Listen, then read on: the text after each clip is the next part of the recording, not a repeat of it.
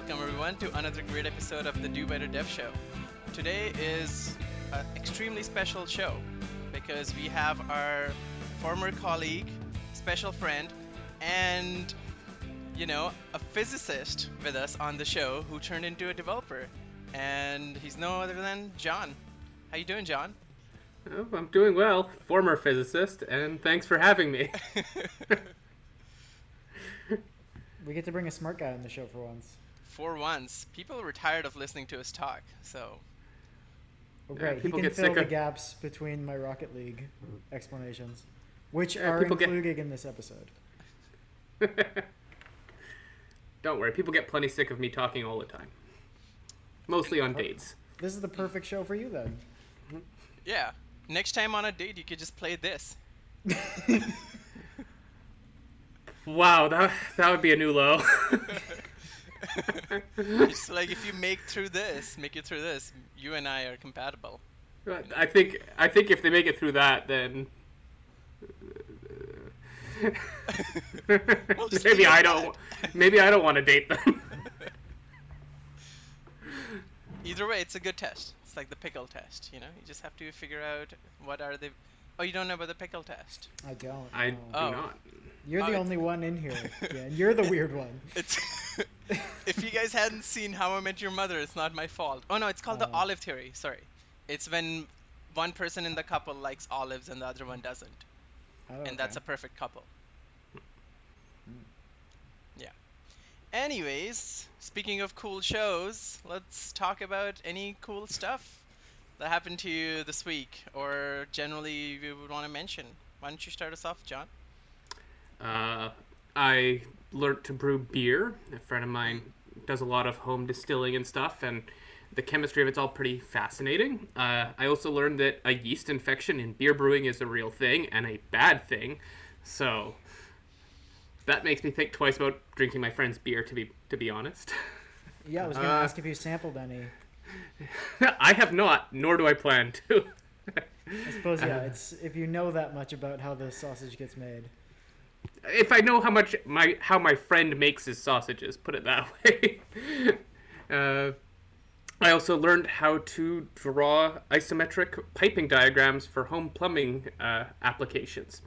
If anyone out there knows free software for drawing isometric plumbing diagrams, I'd love to see it because I couldn't find any. MS Paint. Have you tried that? I- I've been using LibreOffice Draw with an image in the background of an isometric graph paper. Like that's how that's how uh, janky my setup is at the moment. Wow. That's commitment. It is commitment. It's you can't find a plumber these days. They're all busy for the next two months.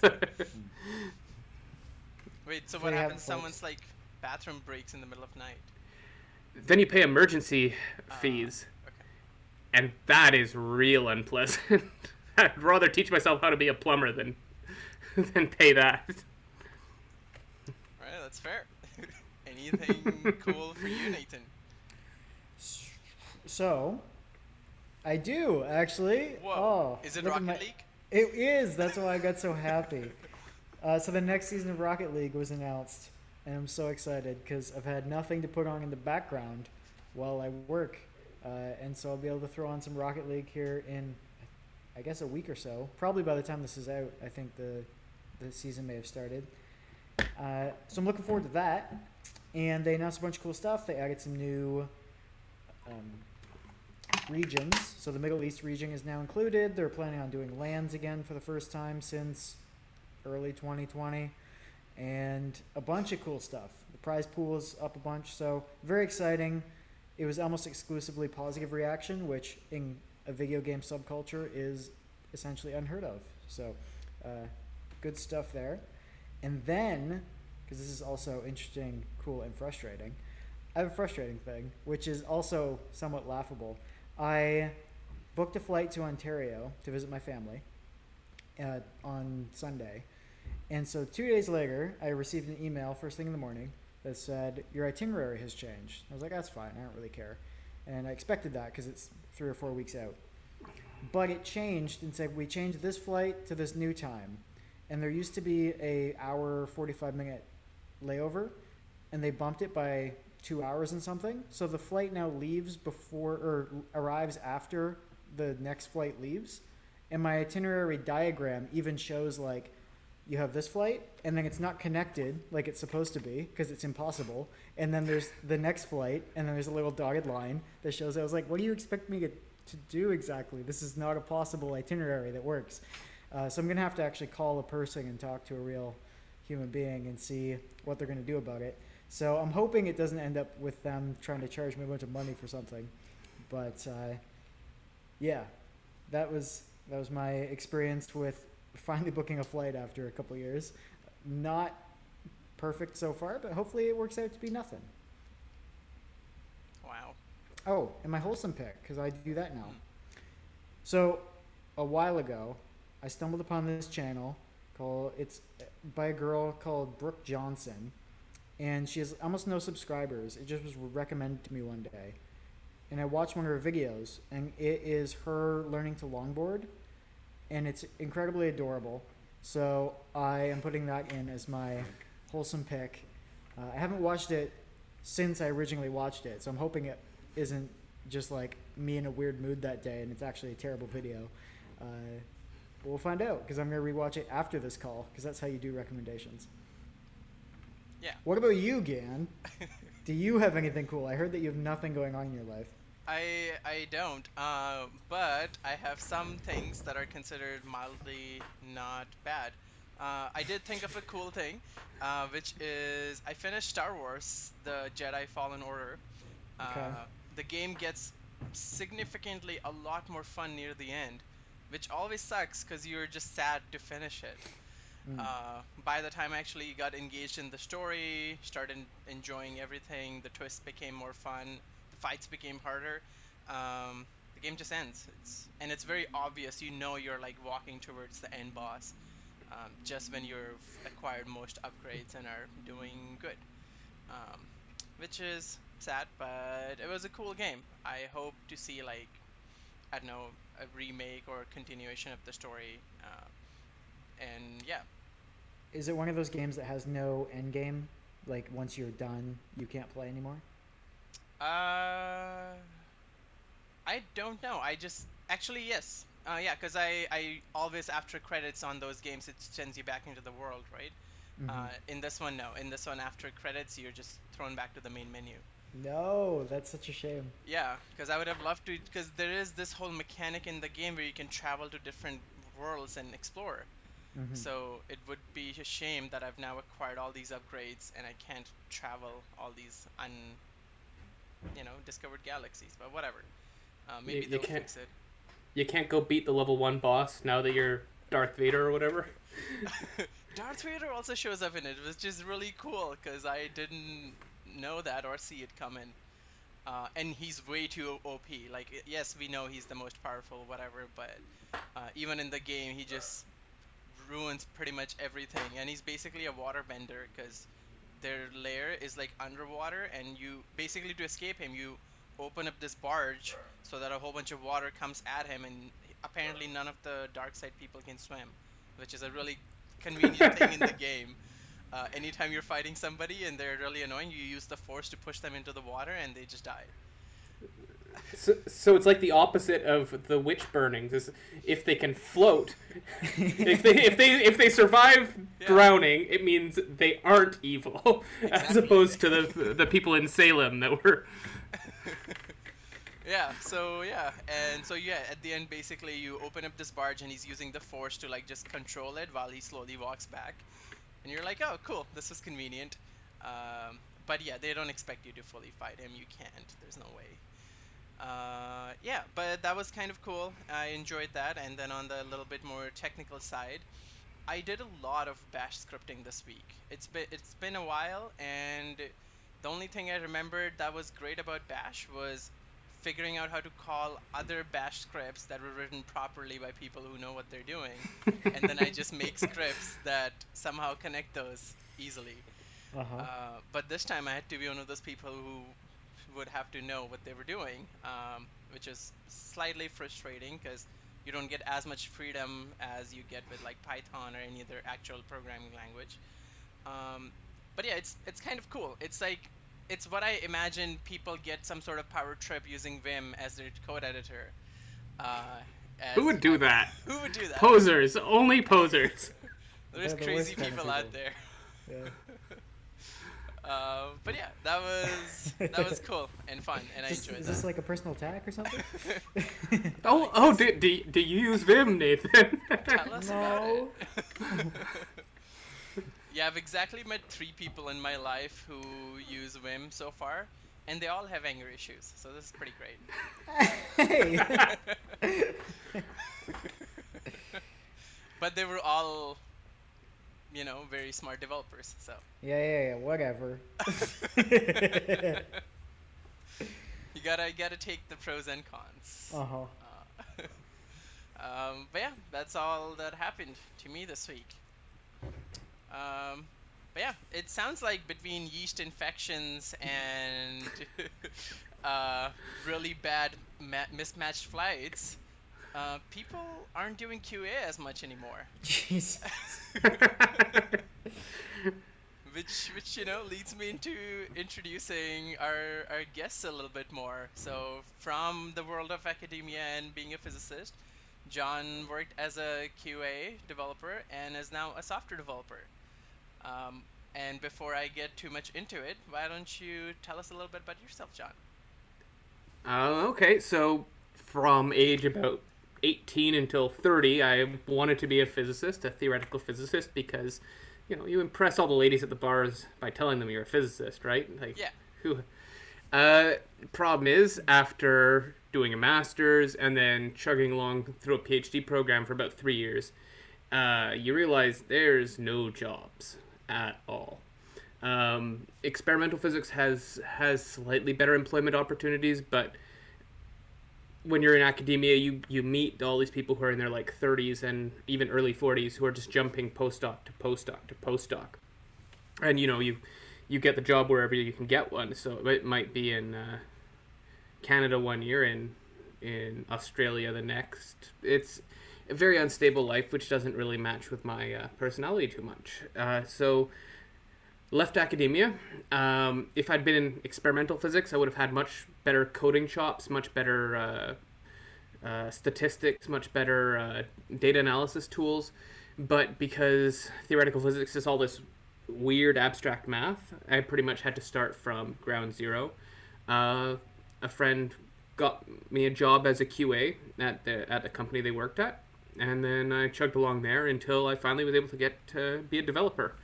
Um, definitely wanted to go that route. A lot of the people who have QAs try and push you into more of a BA track, but being a business analyst is not something that particularly interests me.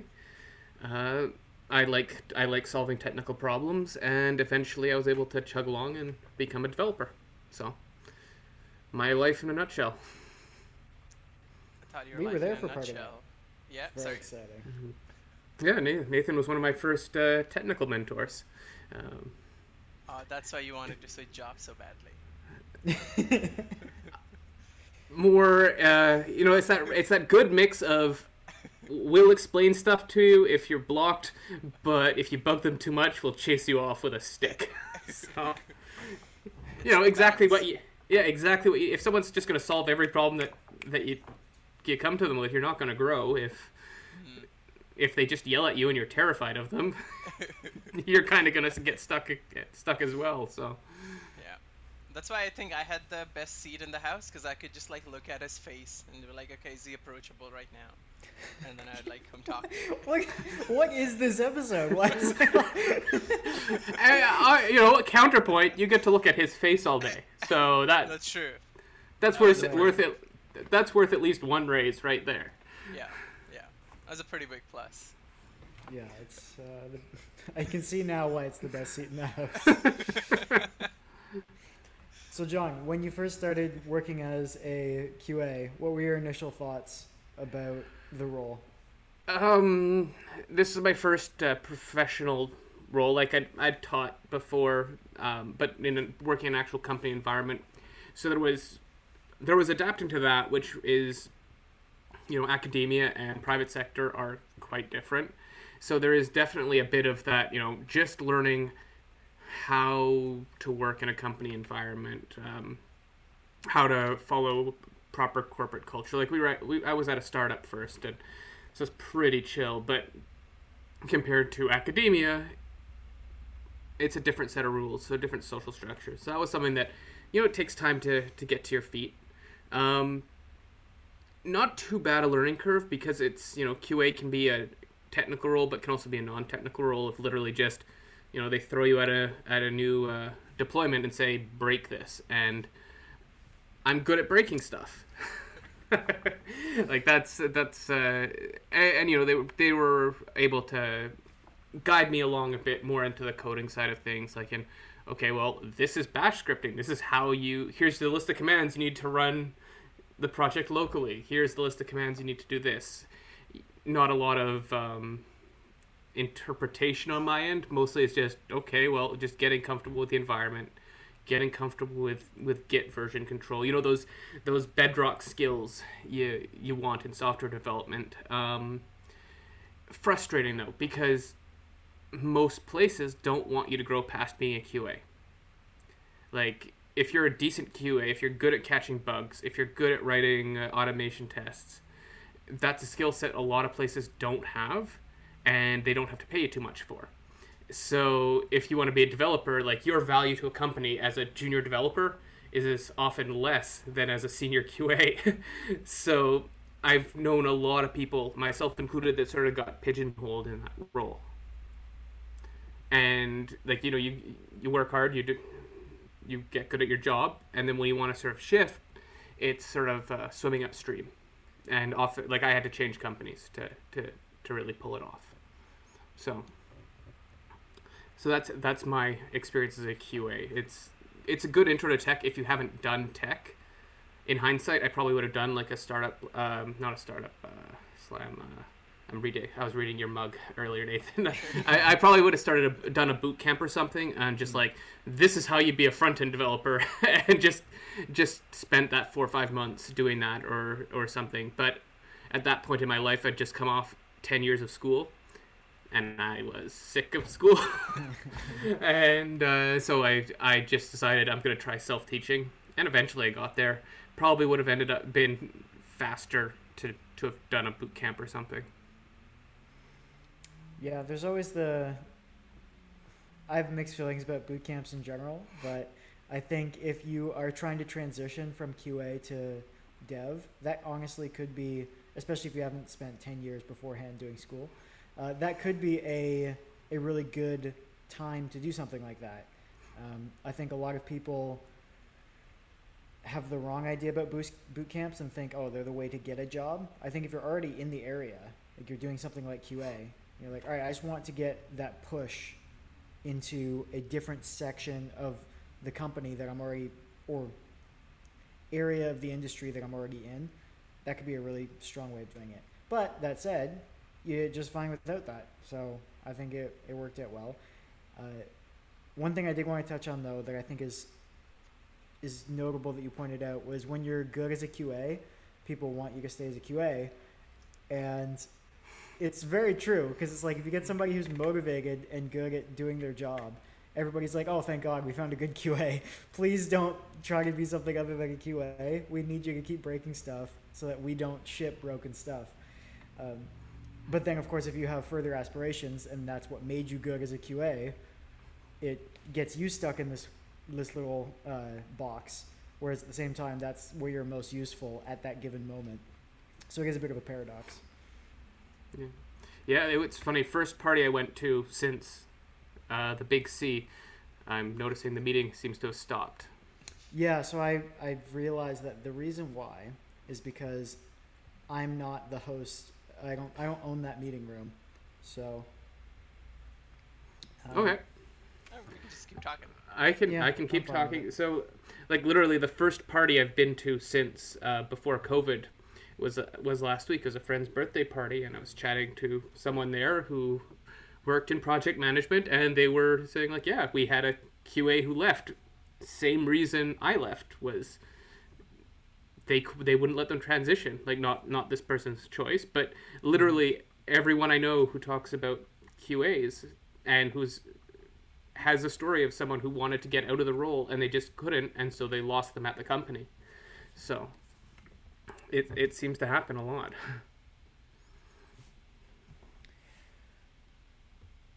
Again, do you have anything to add before I just dominate the conversation?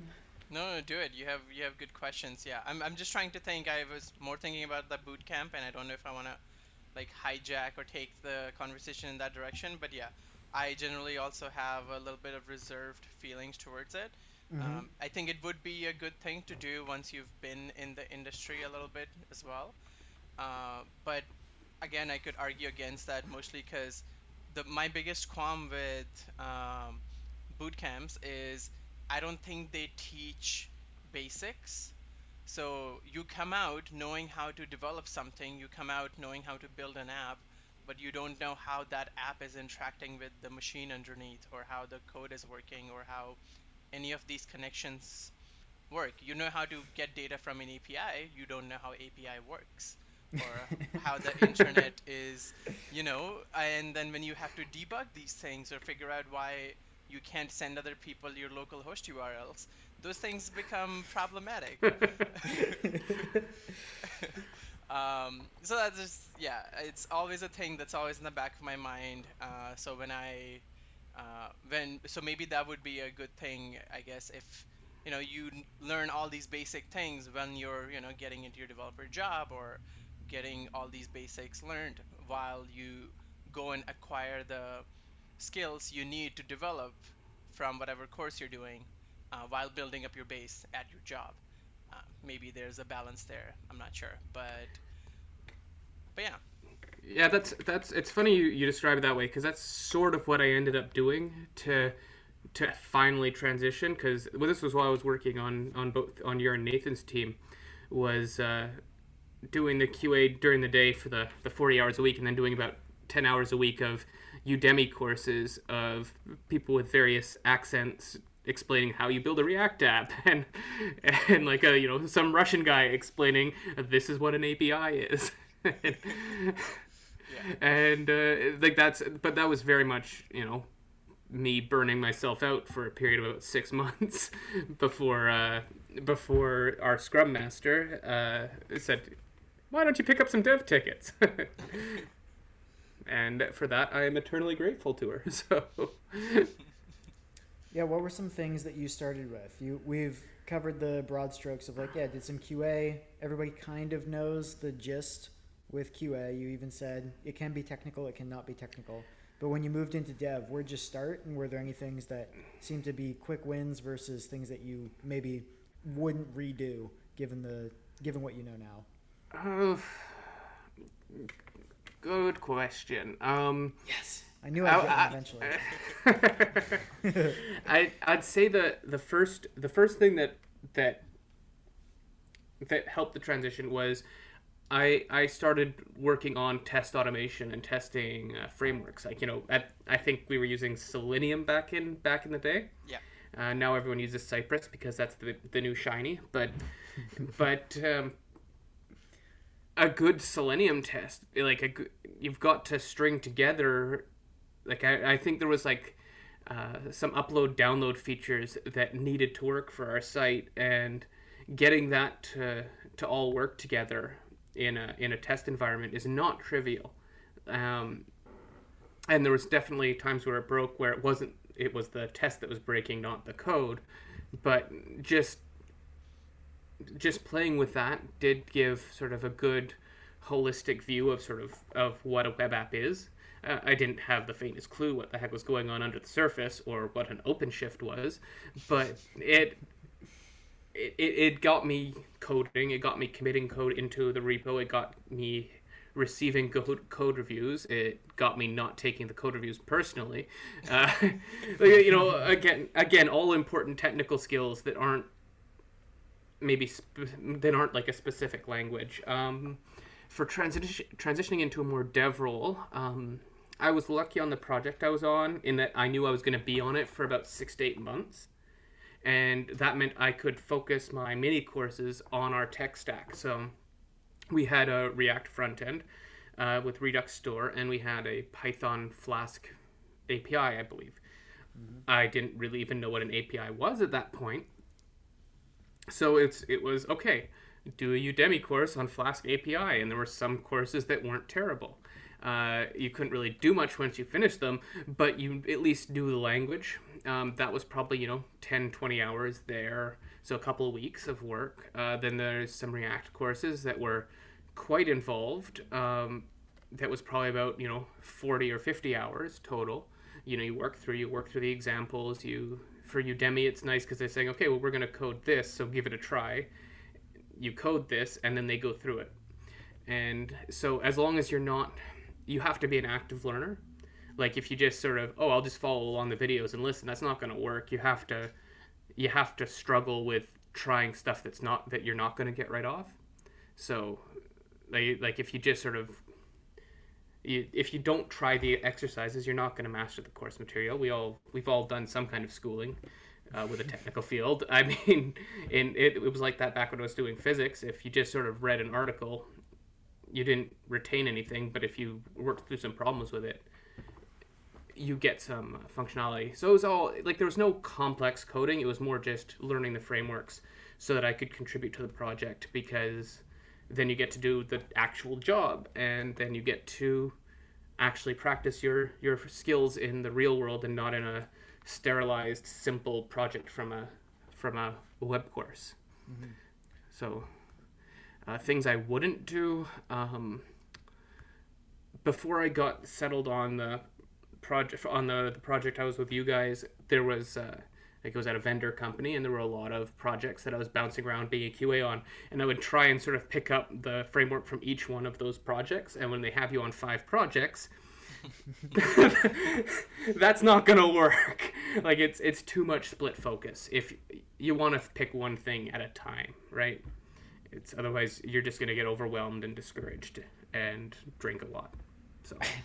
yeah, I, I made a similar comment. I don't remember what the topic was of the episode, but I mentioned how at one time I would base what I wanted to learn next on what I was seeing in a lot of job postings, which is a real bad idea because they just throw they just throw anything in the job posting, whether it's used or not.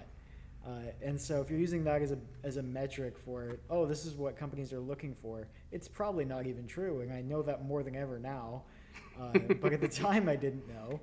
I just thought, oh, look, they're all mentioning Angular JS. I guess I should learn that. Oh, they mentioned React and Node.js. I guess I should learn that. Meanwhile, if you were to actually go there, chances are they use some library wrapping node. They might have legacy Angular code that they don't want you to touch, and they're trying to transition to React. It's like that's a very different story. you don't you don't need to be an expert in any of these things. Yeah, I can I can say for a fact, uh, nowhere in any of my interviews or job postings did it come up that I'll be doing as much Ruby as I'm doing lately. uh, this is good. Strong through line on the last few episodes. as much as I uh, despise the stupid language, uh, it would have been nice to know it's coming so I could brush up on it. Uh, but yes, figuring out what the market wants uh, is not a good way. Uh, figuring out what you would like to learn as a concept is the way to go on tech.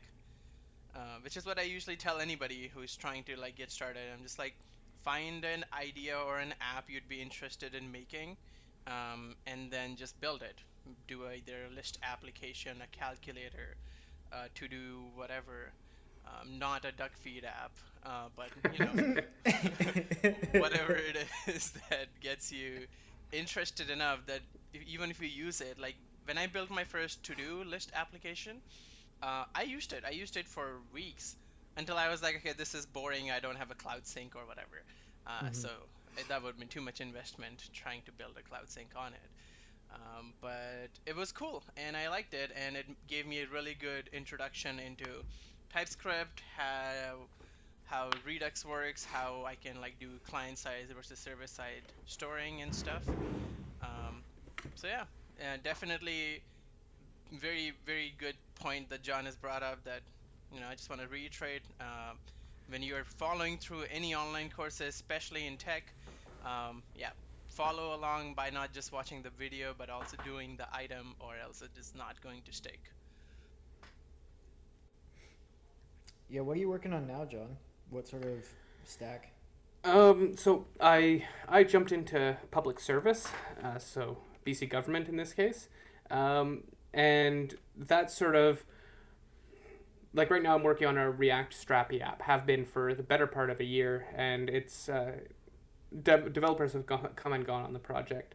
Um, I'd say the more interesting aspect of the code that I've been that I've been I've learned a lot about the past year has definitely been more on the uh, on the DevOps side of things. I'm definitely not an expert DevOpsian, or I'm not again, but I I I finally got over sort of that learning curve of you know storing your configuration as code, not getting intimidated by 300 line YAML files, and sort of uh, you know it's it was very hard to pick that stuff up. But a big tr- part of my job these days is. Um, honestly, debugging uh, caddy files in in uh, in OpenShift hosted apps. uh, it's it, it's uh, you know there's there's sort of the, the meat and potatoes of oh we need you to add this page to our React site or um, you know you need to configure a new content type for Strapi or um, my my app is not talking to the database right can you manually add a user? Uh, like there's some sort of maintenancey type things. Uh, but a big chunk of it has just been okay you've got to maintain this project you've got to uh, fix the this fix this sort of aspect of the project that keeps crashing. Um, and that's more on the devops side. Uh, it's it's not where I want to stick. Like I want to, I, I do want to sort of pivot a bit more towards data science things, so I can leverage all that fancy math that I spent ten years banging into my head. But, mm-hmm. but for the most part, these days it's it's you know working on various React apps. Um, yeah, I was gonna ask if you had sought out this sort of opsy role, or if it just fell in your lap.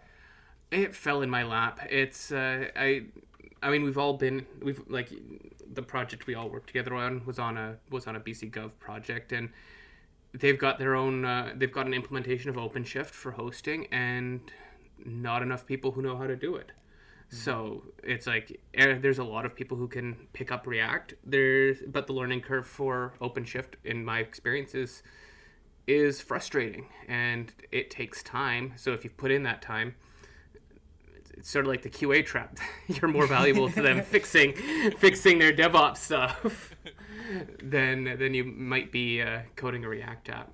Like it's it's it's sort of been and it's there's also the fact that we're in in a weird time right now. At least uh, you know government it was all this big transition to work from home. Uh, I think BC Public Service handled uh, handled the the infra the uh, the tech side of things relatively well for a for a government uh, for a government entity. Like there's there's been bumps along the way, but they seem to be doing the right things in a digital environment, which is part of why I've stuck around as long as I have. It's they do some interesting interesting work.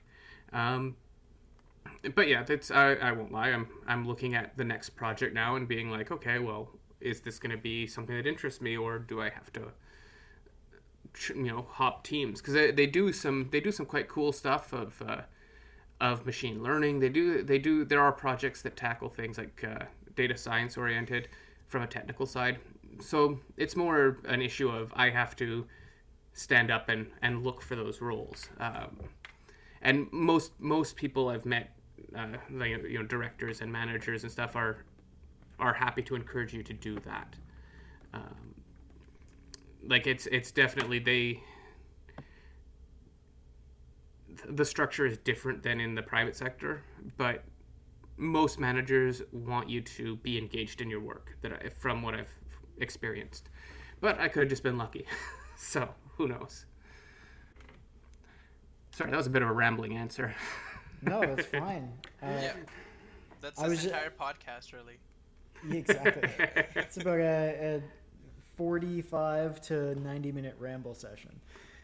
Uh, but I was just surprised because even though you know you and I have uh, chatted a little bit since we worked together, I'm still surprised to hear that that's your primary role right now because it's uh, having gone obviously QA to I remember you being like, yeah, I'm grinding out this React course, I'm working on that.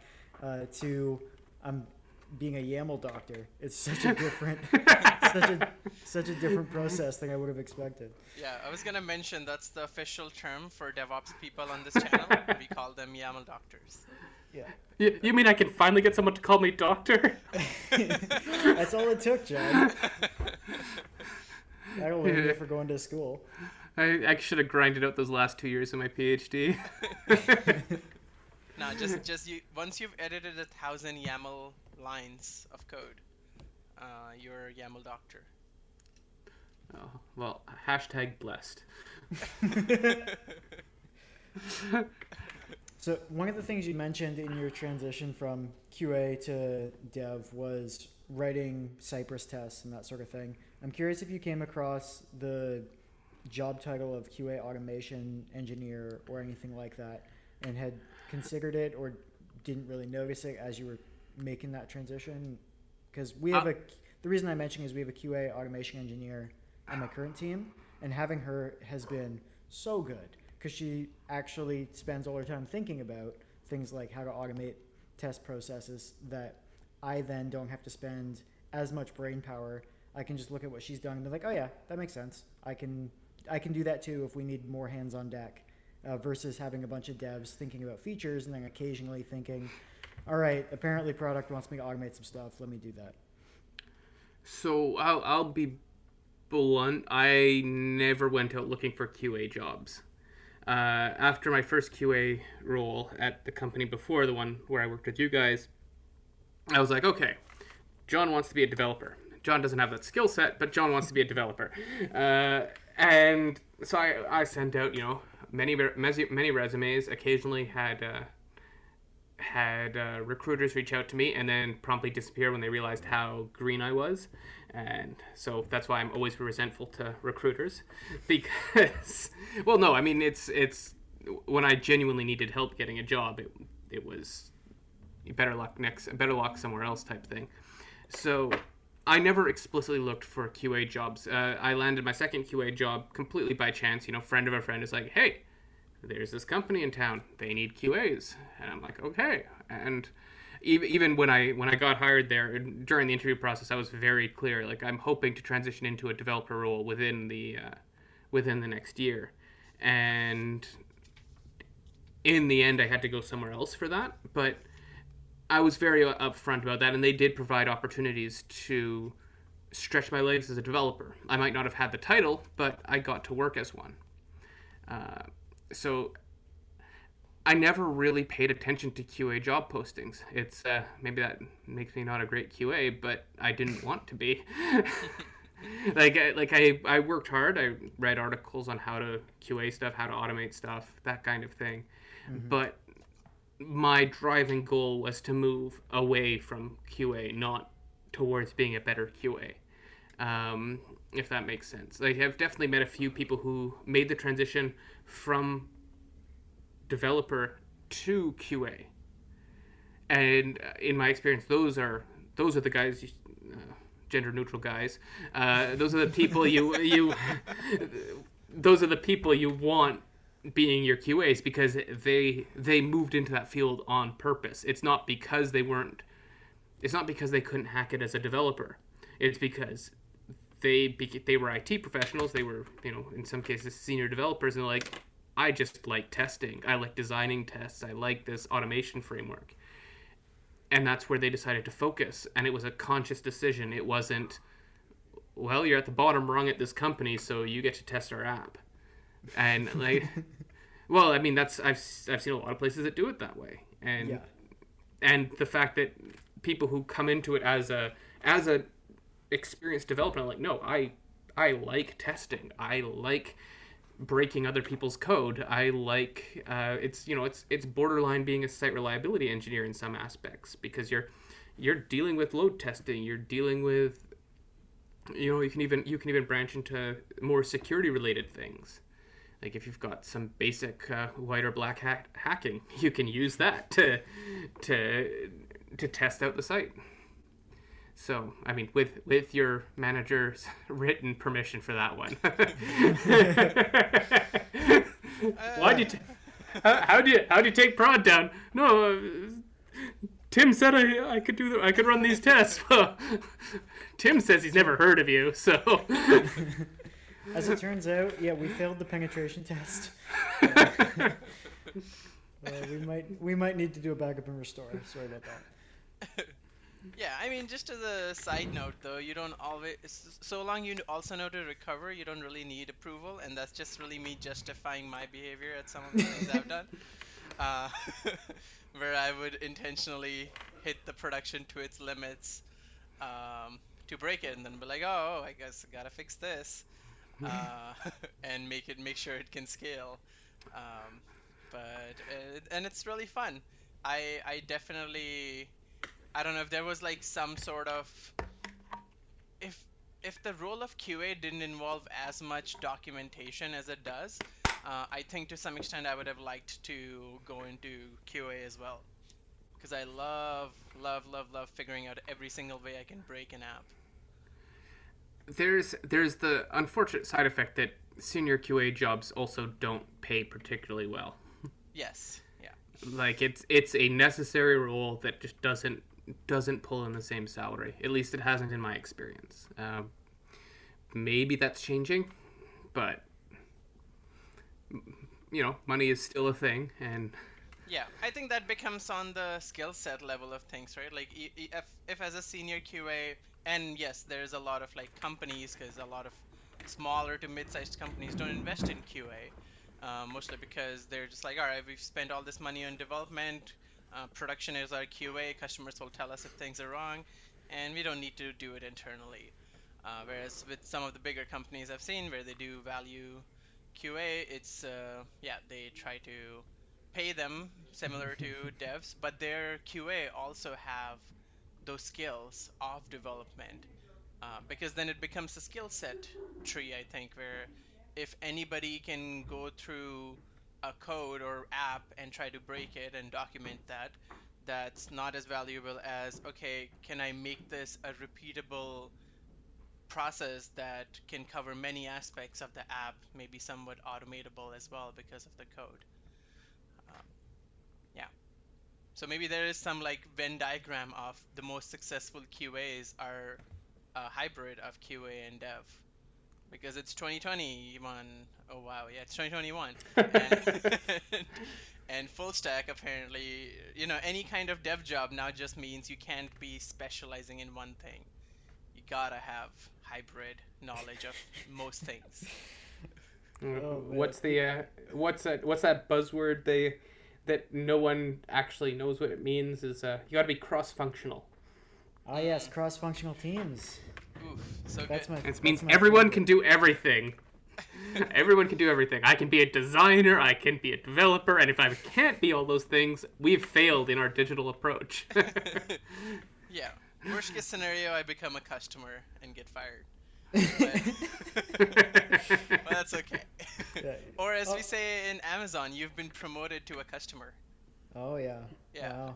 That's really. Do they actually say that? No, no, no. It's just a running meme in our memes channel where anybody they're like, "Oh no, I might get fired for this." They're like, "Well, no, no, you're just being promoted to customer."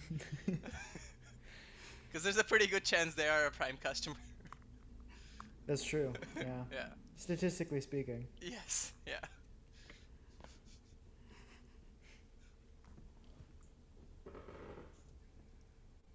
I was just waiting for Nathan to go ask more questions. Yeah, well, I was just trying to not jump in and speak. Do it. Speak, keep keep dominating the conversation. Yeah. Uh, so you're yeah you're YAML doctoring. You're trying to get back into React work, or you've you actually no you I, already said data science stuff, and you talked about machine learning, which yeah. that is notable because of the people I know who try to do machine learning stuff, you're the only one I know that probably has the chops to do that sort of thing. Uh, and I'm curious if you've actually played around with it at all, or if it's just sort of a conceptual, like, yeah, that's an area I might look into. I'm I'm I started doing a basic certification course in it. It's currently on hold because I have to renovate a bathroom, uh, which uh, yes, which is the important things that physicists do. Well, it's it's keep my roommates from murdering me, but it's a, it's one of those things where it's like it's it's just extra time after work, right? And so I put that on hold for a few months. but it's it's also one of those things that's a little discouraging because so from the ecosystem I'm looking in for machine learning jobs, it's in uh, in government. It's actually a pay cut to go from a, a web developer to a, a data scientist. Like the, the way they classify, because it's all unionized. All these jobs are classified if uh, by uh, by numbers. If I were to go from my current uh, seniority level, like a uh, IS 24 or whatever, even if I jumped up to an IS uh, research officer 27, a data scientist, it'd be a pay cut. Like it'd be a few thousand dollar pay cut a year, which isn't much, but it's it's still kind of frustrating. It's like it's a lack of respect for the the role, like right. like you've increase like because going up to like a, a 27 means you're going to be supervising people, you're going to be uh, you know, helping maintain multiple projects type thing, and it's a pay cut, and that seems just absolutely insane to me. so we'll see where the where the data science goes. Mm-hmm. Um, I, as I mentioned, like I, I like the math behind it. I've uh, I've done some playing around with it with the courses, just sort of basic intro to data science stuff. Um, the one thing I'm the thing I'm going to be pursuing next is the statistics aspect of it because it's that's sort of what under like being able to being literate in stats is is an underlying math skill for it. Um, then when you get into the machine learning, I believe under the hood it's a lot of uh, linear algebra, yeah. which is which is something like that's that's the aspect that I I know very very well. Like it was what was underlying most of my well no like most of my research used a linear algebra framework, and you know calculating eigenvalues and eigenvectors and and, and things like that, and and uh, doing ten, tensor uh, tensor mathematics, which is all this stuff that is quite complicated mathematical concepts that you can then code up quite effectively in uh, in software. So that's that's the direction I'm hoping to go in with it. It's uh, we'll see. Like I might have to leave uh, leave the public service to focus on that, just because of the pay scales involved and you know that's that's not nothing. It's if you want to be able to keep growing right? Mm-hmm. um, so it's it's definitely something that, that is well i mean you know to, to go back to react when i was learning react it was kind of like pulling teeth. It was it was very very unnatural to me. Um, like trying to figure out how all these files and boilerplate code all fits together. Now that's pretty. No, I mean that's that's that's part of the uh, thing with front end frameworks. There's a lot of boilerplate. Yeah, I was um, just I was laughing because all I could picture was you. First thing you do is just look at like a Webpack file and just be like, why why is all of this like this? I cannot I cannot express the amount of frustration I had of jumping from like reducers to everything to figure out how exactly is the data coming from the internet call and getting processed. Because when I jumped into frameworks, I came from the background of uh, you define a script body in the HTML element, you fetch the data, you, you know where the net request is, you know where the response comes from, you await async that garbage, you get the data out, and you dynamically update the HTML elements. It was all in one place, it made sense and then yeah you have to now go through like seven different places of being like oh this is the model. This is where the data comes in. And then the actual api request is just like hidden away somewhere because oh no we can't have whatever the things are called that i've forgotten now that actually the dispatchers and stuff. Yeah um, let's be um, super clear.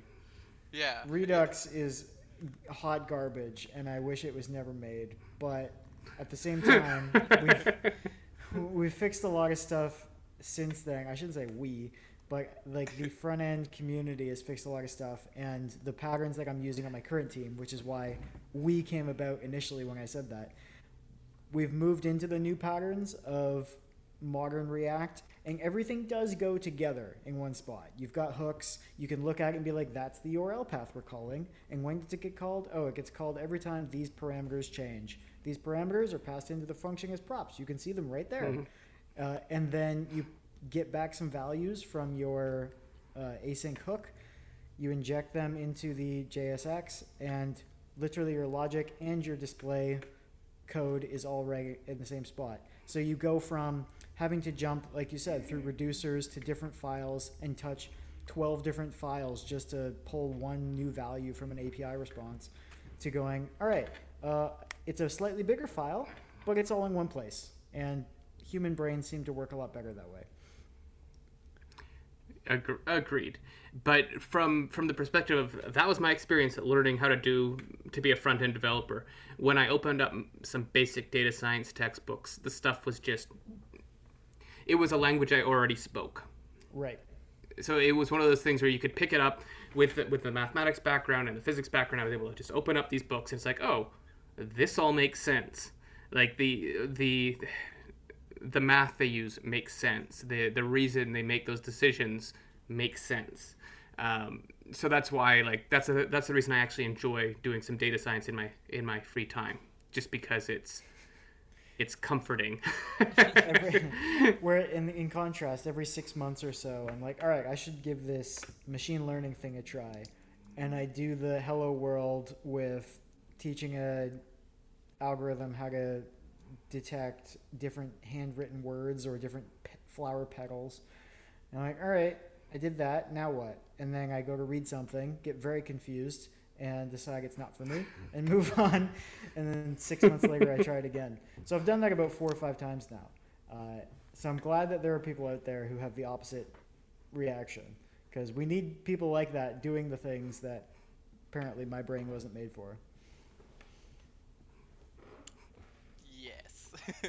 I was also thinking Uh, uh. about the thing you said, John, about the pay cut, where it, yeah, in like in scenarios like those, it's not only just you know you're getting paid a little less, it also means pay is a big part of how talent get gets acquired. So then they're probably not acquiring the right talent in that industry, and then that also means you don't get to work with people who would be interested in that sort of stuff uh, organically. So yeah, if, for yeah for any really field, if you are really interested and you don't think they're paying what the market pays, it might be better to find a place that does because you'll find people who are just as ambitious about it as you are. So my my concern is that that is market pay, and that developers are just valued more than than data scientists. And the reason why is because, okay, if you're a software developer, they need you to build the websites that make our economy run. There's a lot of uh, academics that, like me, just bombed out of academia. Uh, some of them did it after they were after they finished their PhD. Some of them did it after they had a few postdocs. Some of them did it after they taught for a while.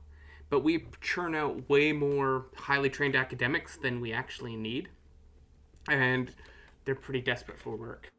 So you can you can you can get PhDs in statistics and just not pay them well because there's a lot of us.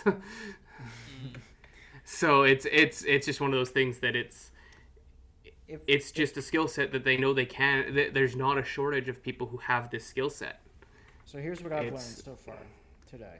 You've taught me that everybody needs to go become plumbers right now and stop their freaking math education because we don't have enough plumbers and we've got way too many math people. i honestly if if any of my nephews come to me it's like hey should i go to university or should i do a trade? I i kind of like plumbing i kind of like electrical i kind of like do the damn trade. Or Yeah, i mean that's what I- honestly i i consider web development a trade. It's you know you build stuff. Mm-hmm.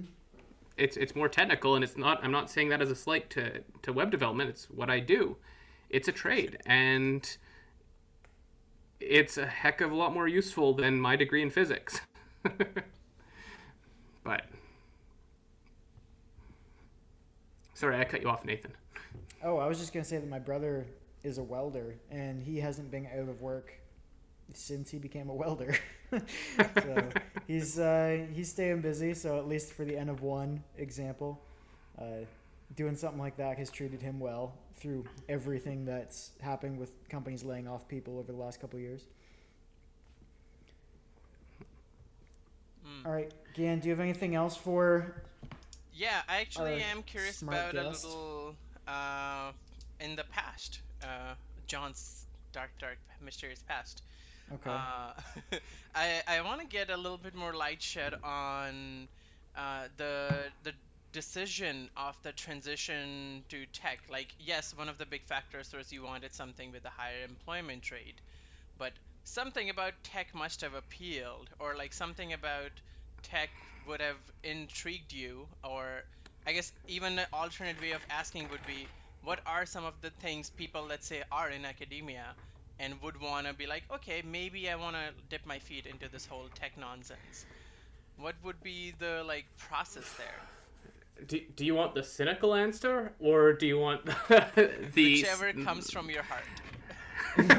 well, I, I am by nature a cynic. Uh, the, the the cynical answer is, I needed a job, Yeah. and I did not have, in my it, it like it's one of those things you, when when you talk to a lot of people in, well, for example, data science, they're like, oh, you've got you know a graduate degree in in this. Don't worry, you've got a lot of like you know skills that that that, people wouldn't have off the like you know that just a developer say wouldn't have. And part of me is like, yeah, but if I don't have those developer skills, I'm completely bloody useless.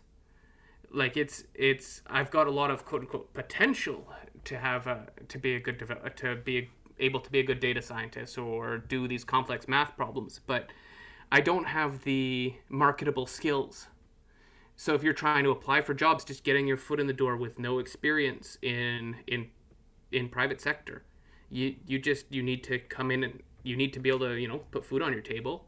And for me, that was that was QA work and eventually development work. Um, it was something that I had some basic coding chops from from my academic background, and I did not have say plumbing chops or or electrical chops.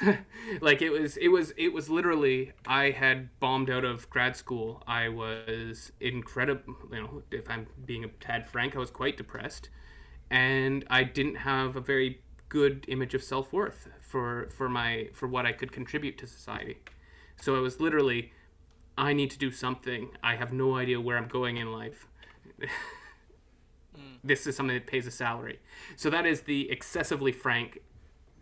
On the slightly more motivational side, uh, That's what we're here for.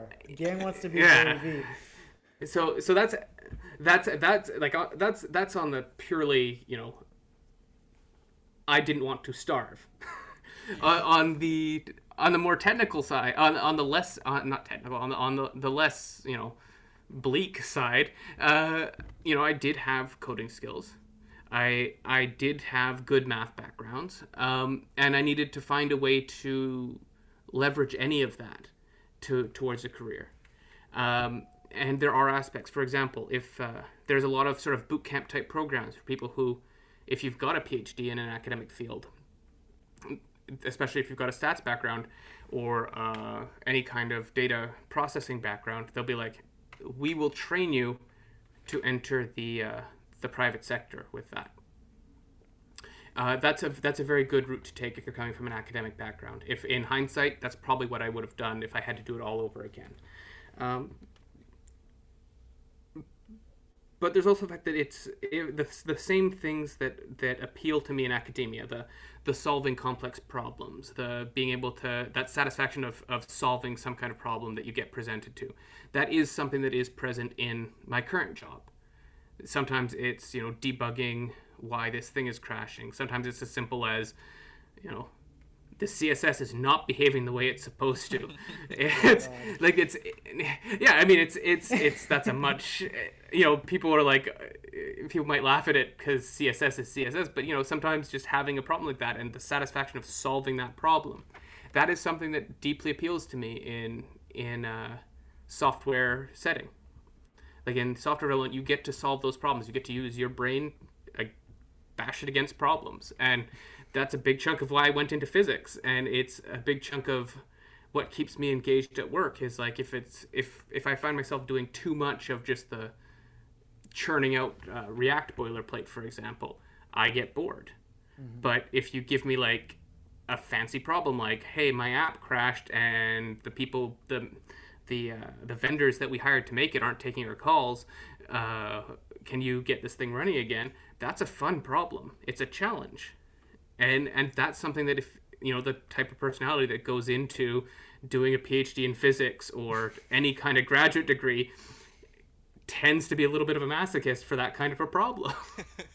so so that's the non-bleak side of of getting into software from an academic background is that you do get these problems that and and the thing that I do prefer vastly over academic is that you aren't isolated. Like especially in private sector, your scrum master, your managers, your team, they want you to be moving forward. Like something simple like stand up where you check in with your team and be like, "Hey, I'm blocked here. Any ideas?" That's something that very few people in academia actually use. So, it's uh, a lot of it's very good for like that mental exercise. So that's that's the non-bleak answer is you get some interesting problems that keep your brain occupied. mm. Uh, that makes sense. And you said you had some coding experience. Can you share how much? Because usually people have this whole thing built up in their head that they have to like you know know a lot of tech going into the tech industry. I, I would say I'm on the other side of that. I was like, mm. oh, I've got plenty of coding experience. Then I go into the tech industry, and I can't do can't do anything. um, I so there's there's different branches in in academia. Um, if you're in sort of like experimental physics, you'll do a lot of like um, you'll work with a lot of data, and that can be incredibly technical because you know there's problems in academia of I need to transfer this enormous quantity of uh, you know uh, uh, telescope data of pictures, and I need to transfer those effectively and process this data, and that's that's a very complicated technical challenge. But on the other end of things, you have me banging away on Fortran code, and and you know that was originally written in the 1960s.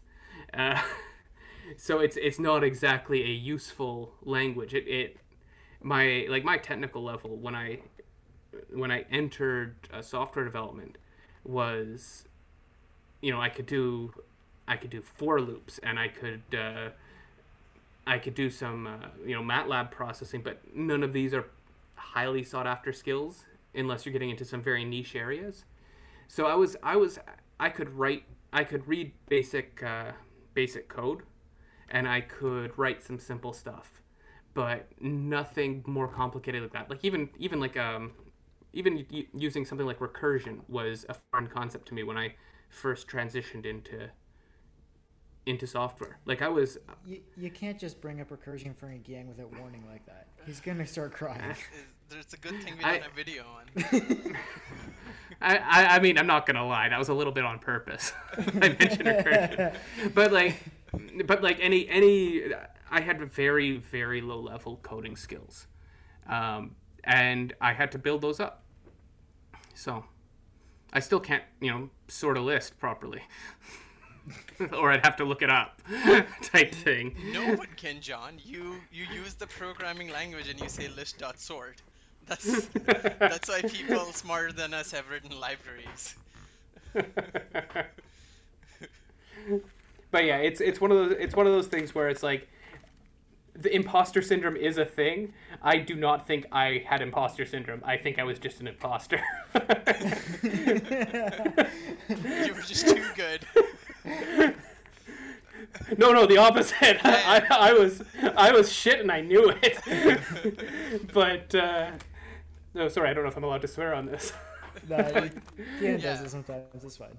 But but no, it's it's one of those things where imposter syndrome is a thing people keep whenever I was like, "Oh yeah, I'm insecure about this." Oh, oh that's imposter syndrome. It's like, in hindsight, no, that wasn't imposter syndrome. I really had no idea what the hell I was doing.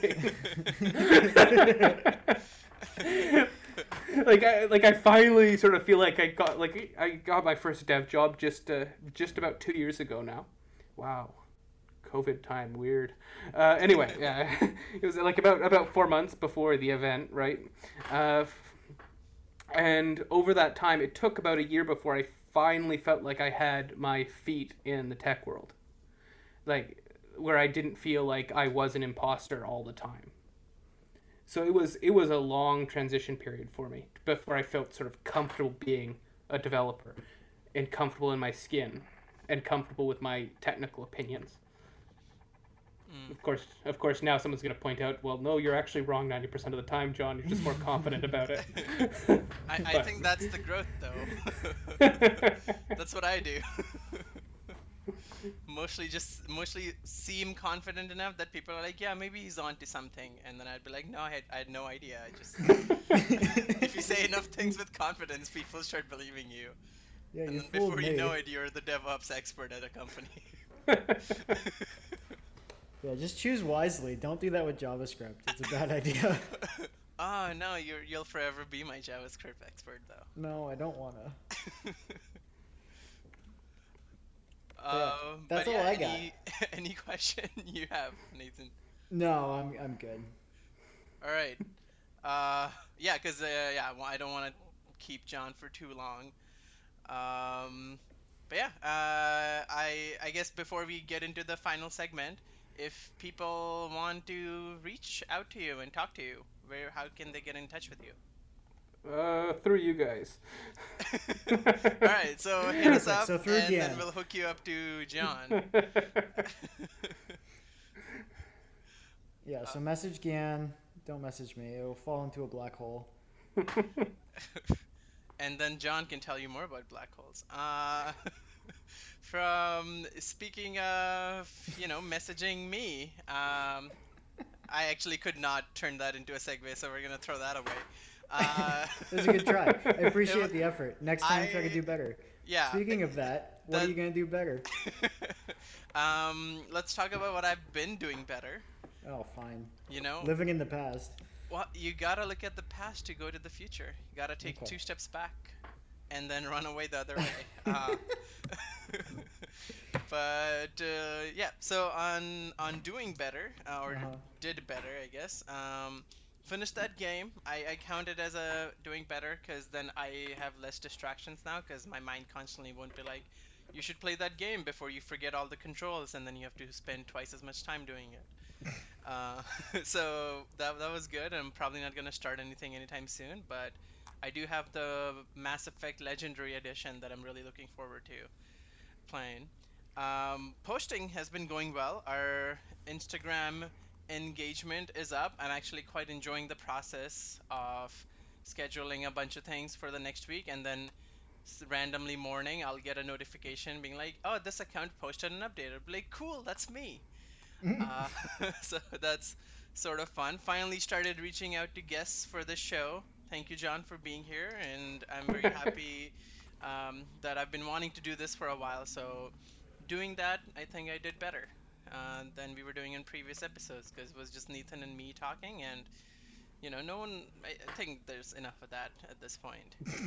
Uh, More than 30 episodes. More enough. than 30 so more than 30 hours of just us talking oh wow, you guys have done thirty episodes. we've done 30 Congrats. your episode number 39 Oh, that, Yeah. congrats. That's a lot of episodes. yeah it's just mostly us ranting about things but it yeah it's That's our the point. therapy it's cheap I it's mean, free I mean, ninety percent of the internet is people yelling about stuff. So that's true that's true um, and then on doing better uh, i'm gonna continue the posting now that i've mostly i think i'll definitely have one for every day of september so i'm gonna try to keep this going until uh, december. Uh, see if i can have one every day for the whole year. Uh, gotta think of other content ideas uh, because there's only three templates right now and i also want to get into reels but i don't want to be in front of a camera. So we'll see how that works out because apparently you can upload pre-made videos.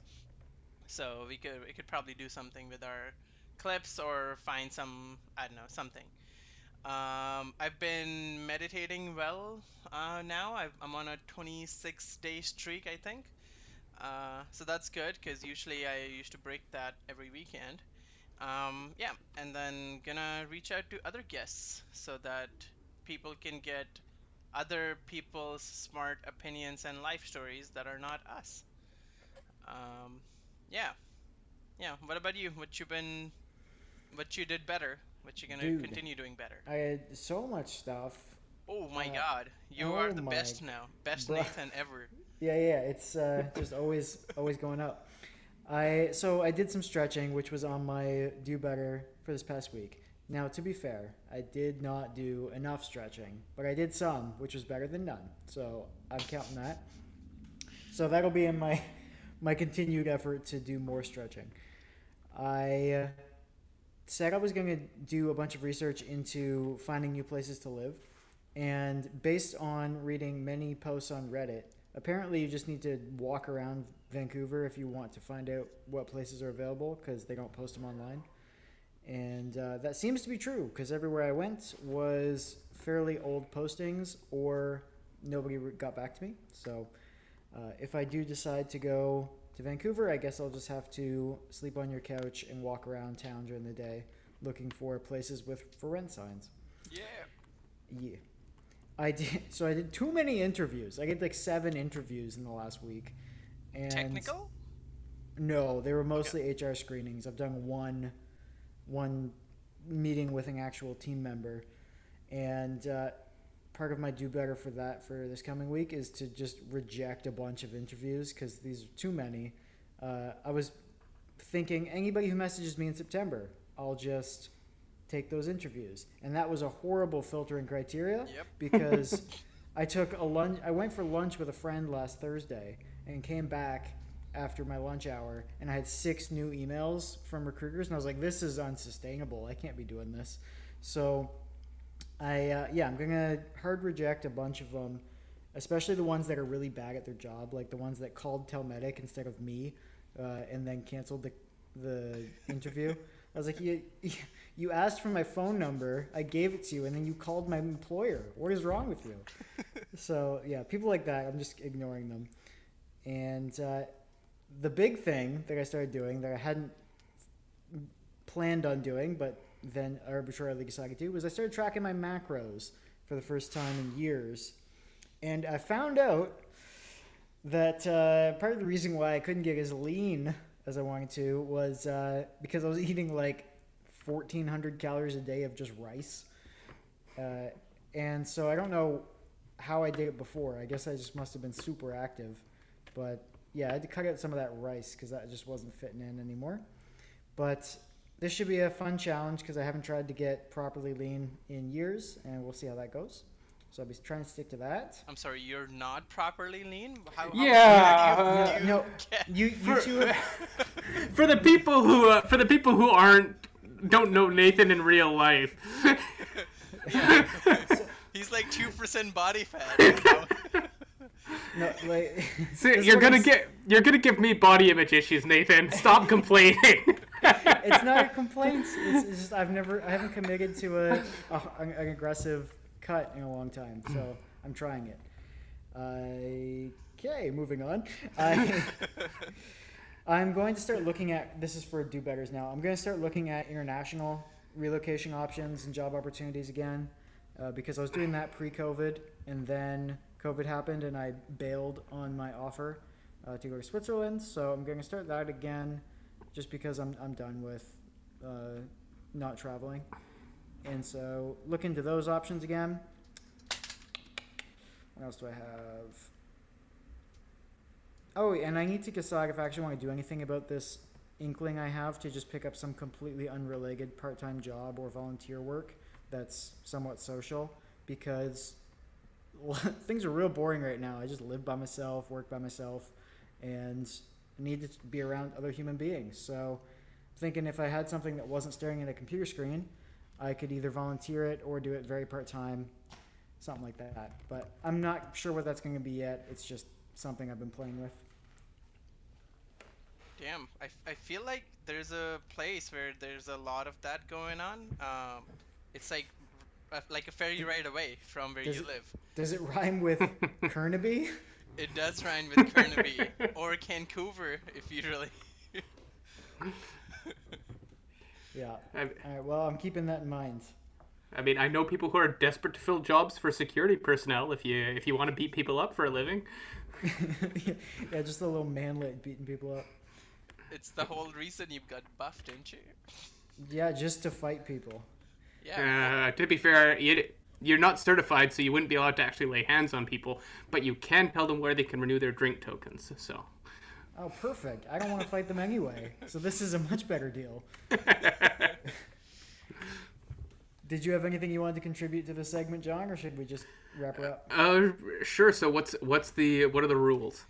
Essentially, each episode we just recount anything that we said we were going to do and whether or not we actually did it, and then commit to some arbitrary thing that we say we're going to try to do better on. Yeah, and for you, it could be a little different. It could be like things you've been lately, or even in the past few months, trying to do better on, or things you were like, yeah, I actually successfully did better on that. And yeah, Uh, okay, I- I've got a couple. Uh, let's see. So the past couple of the past month, really, I've been doing a lot more consistent work on my place. Thus, the learning basic plumbing stuff and mm-hmm. sort of tackling a lot of problems that are very intimidating because it's like you know if, if you don't know how to you know repair drywall even getting started is a bit paralyzing and i've gotten a lot better at just saying F it I'm just starting, and ninety percent of the stress about the job is just in your head. Like it's it's not hard to patch drywall. It's just you have to get started and get practiced at it. Uh, so that's something that I did better. Um, something that I need to do better. So you know, first thing I did during COVID was build a home gym, and I've used it religiously until up to about a week ago when I decided to take a break. So I've fallen off my. Uh, my- my workout uh, my workout spree so i should uh, get back into that in the next week or so. Start uh, start jacked and tan over again and get jacked and tan. The and Tan master plan. So that lives again. yeah, so that that'll be my do better. And to head it off no i'm nowhere near as lean and- as nathan. I am uh, no one is. more more bear shaped than he is Yeah, you'd make a better security personnel anyway. I just, especially, uh, especially fully dressed, to just look like a little, little human being, not intimidating anybody. yeah, just get some mirrored shades that adds like a foot to your height Does it? Oh, all right. It makes I you- know what I'm it- buying tomorrow. people people act real different around you when you're a security guard with the the shades on than when they can see your eyes. It's really weird. Oh, 100 percent. It's the muscles. I would be muscles afraid. glasses effect. Yeah. If either of you know Epic Mealtime. Uh, not really. All right, fair enough. I tried. But cool. On that note, we'll we'll wrap this episode up. Uh, yeah, thanks for your time, John, and for coming and telling all us uh, all of us about all these things.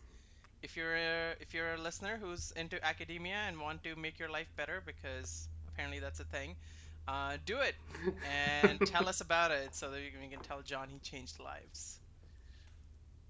That's right. Yeah. And if if you followed my advice and things just go tits up, uh, I claim no responsibility for that. Yeah, they don't even know how to get to you, so just yell at Nathan. Well, they'll they'll have exactly they'll, they'll have to go through you first. Yeah, their actions are their own. yeah, we take no responsibility. Bye, everyone. Thanks for having me.